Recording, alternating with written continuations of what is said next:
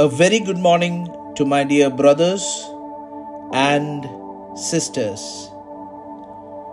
Today, I want to talk to each one of you on the topic the right mindset.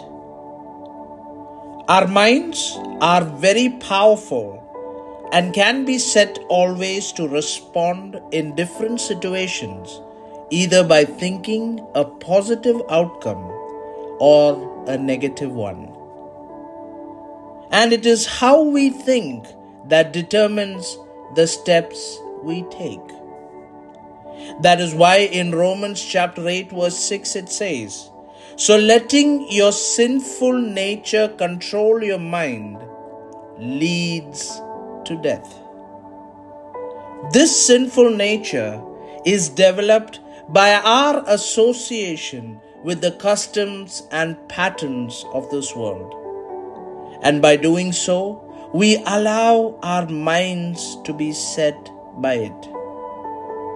But instead, let the Holy Spirit control your mind because it leads to life and peace. To allow the Holy Spirit control your mind, you need to first detach yourself from worldly influence and attach yourself completely to God's presence. My dear brothers and sisters, make it a habit to have conversations with God daily by talking to Him about every detail of your life and by doing so, you will have developed a renewed mind whose steps are directed by God.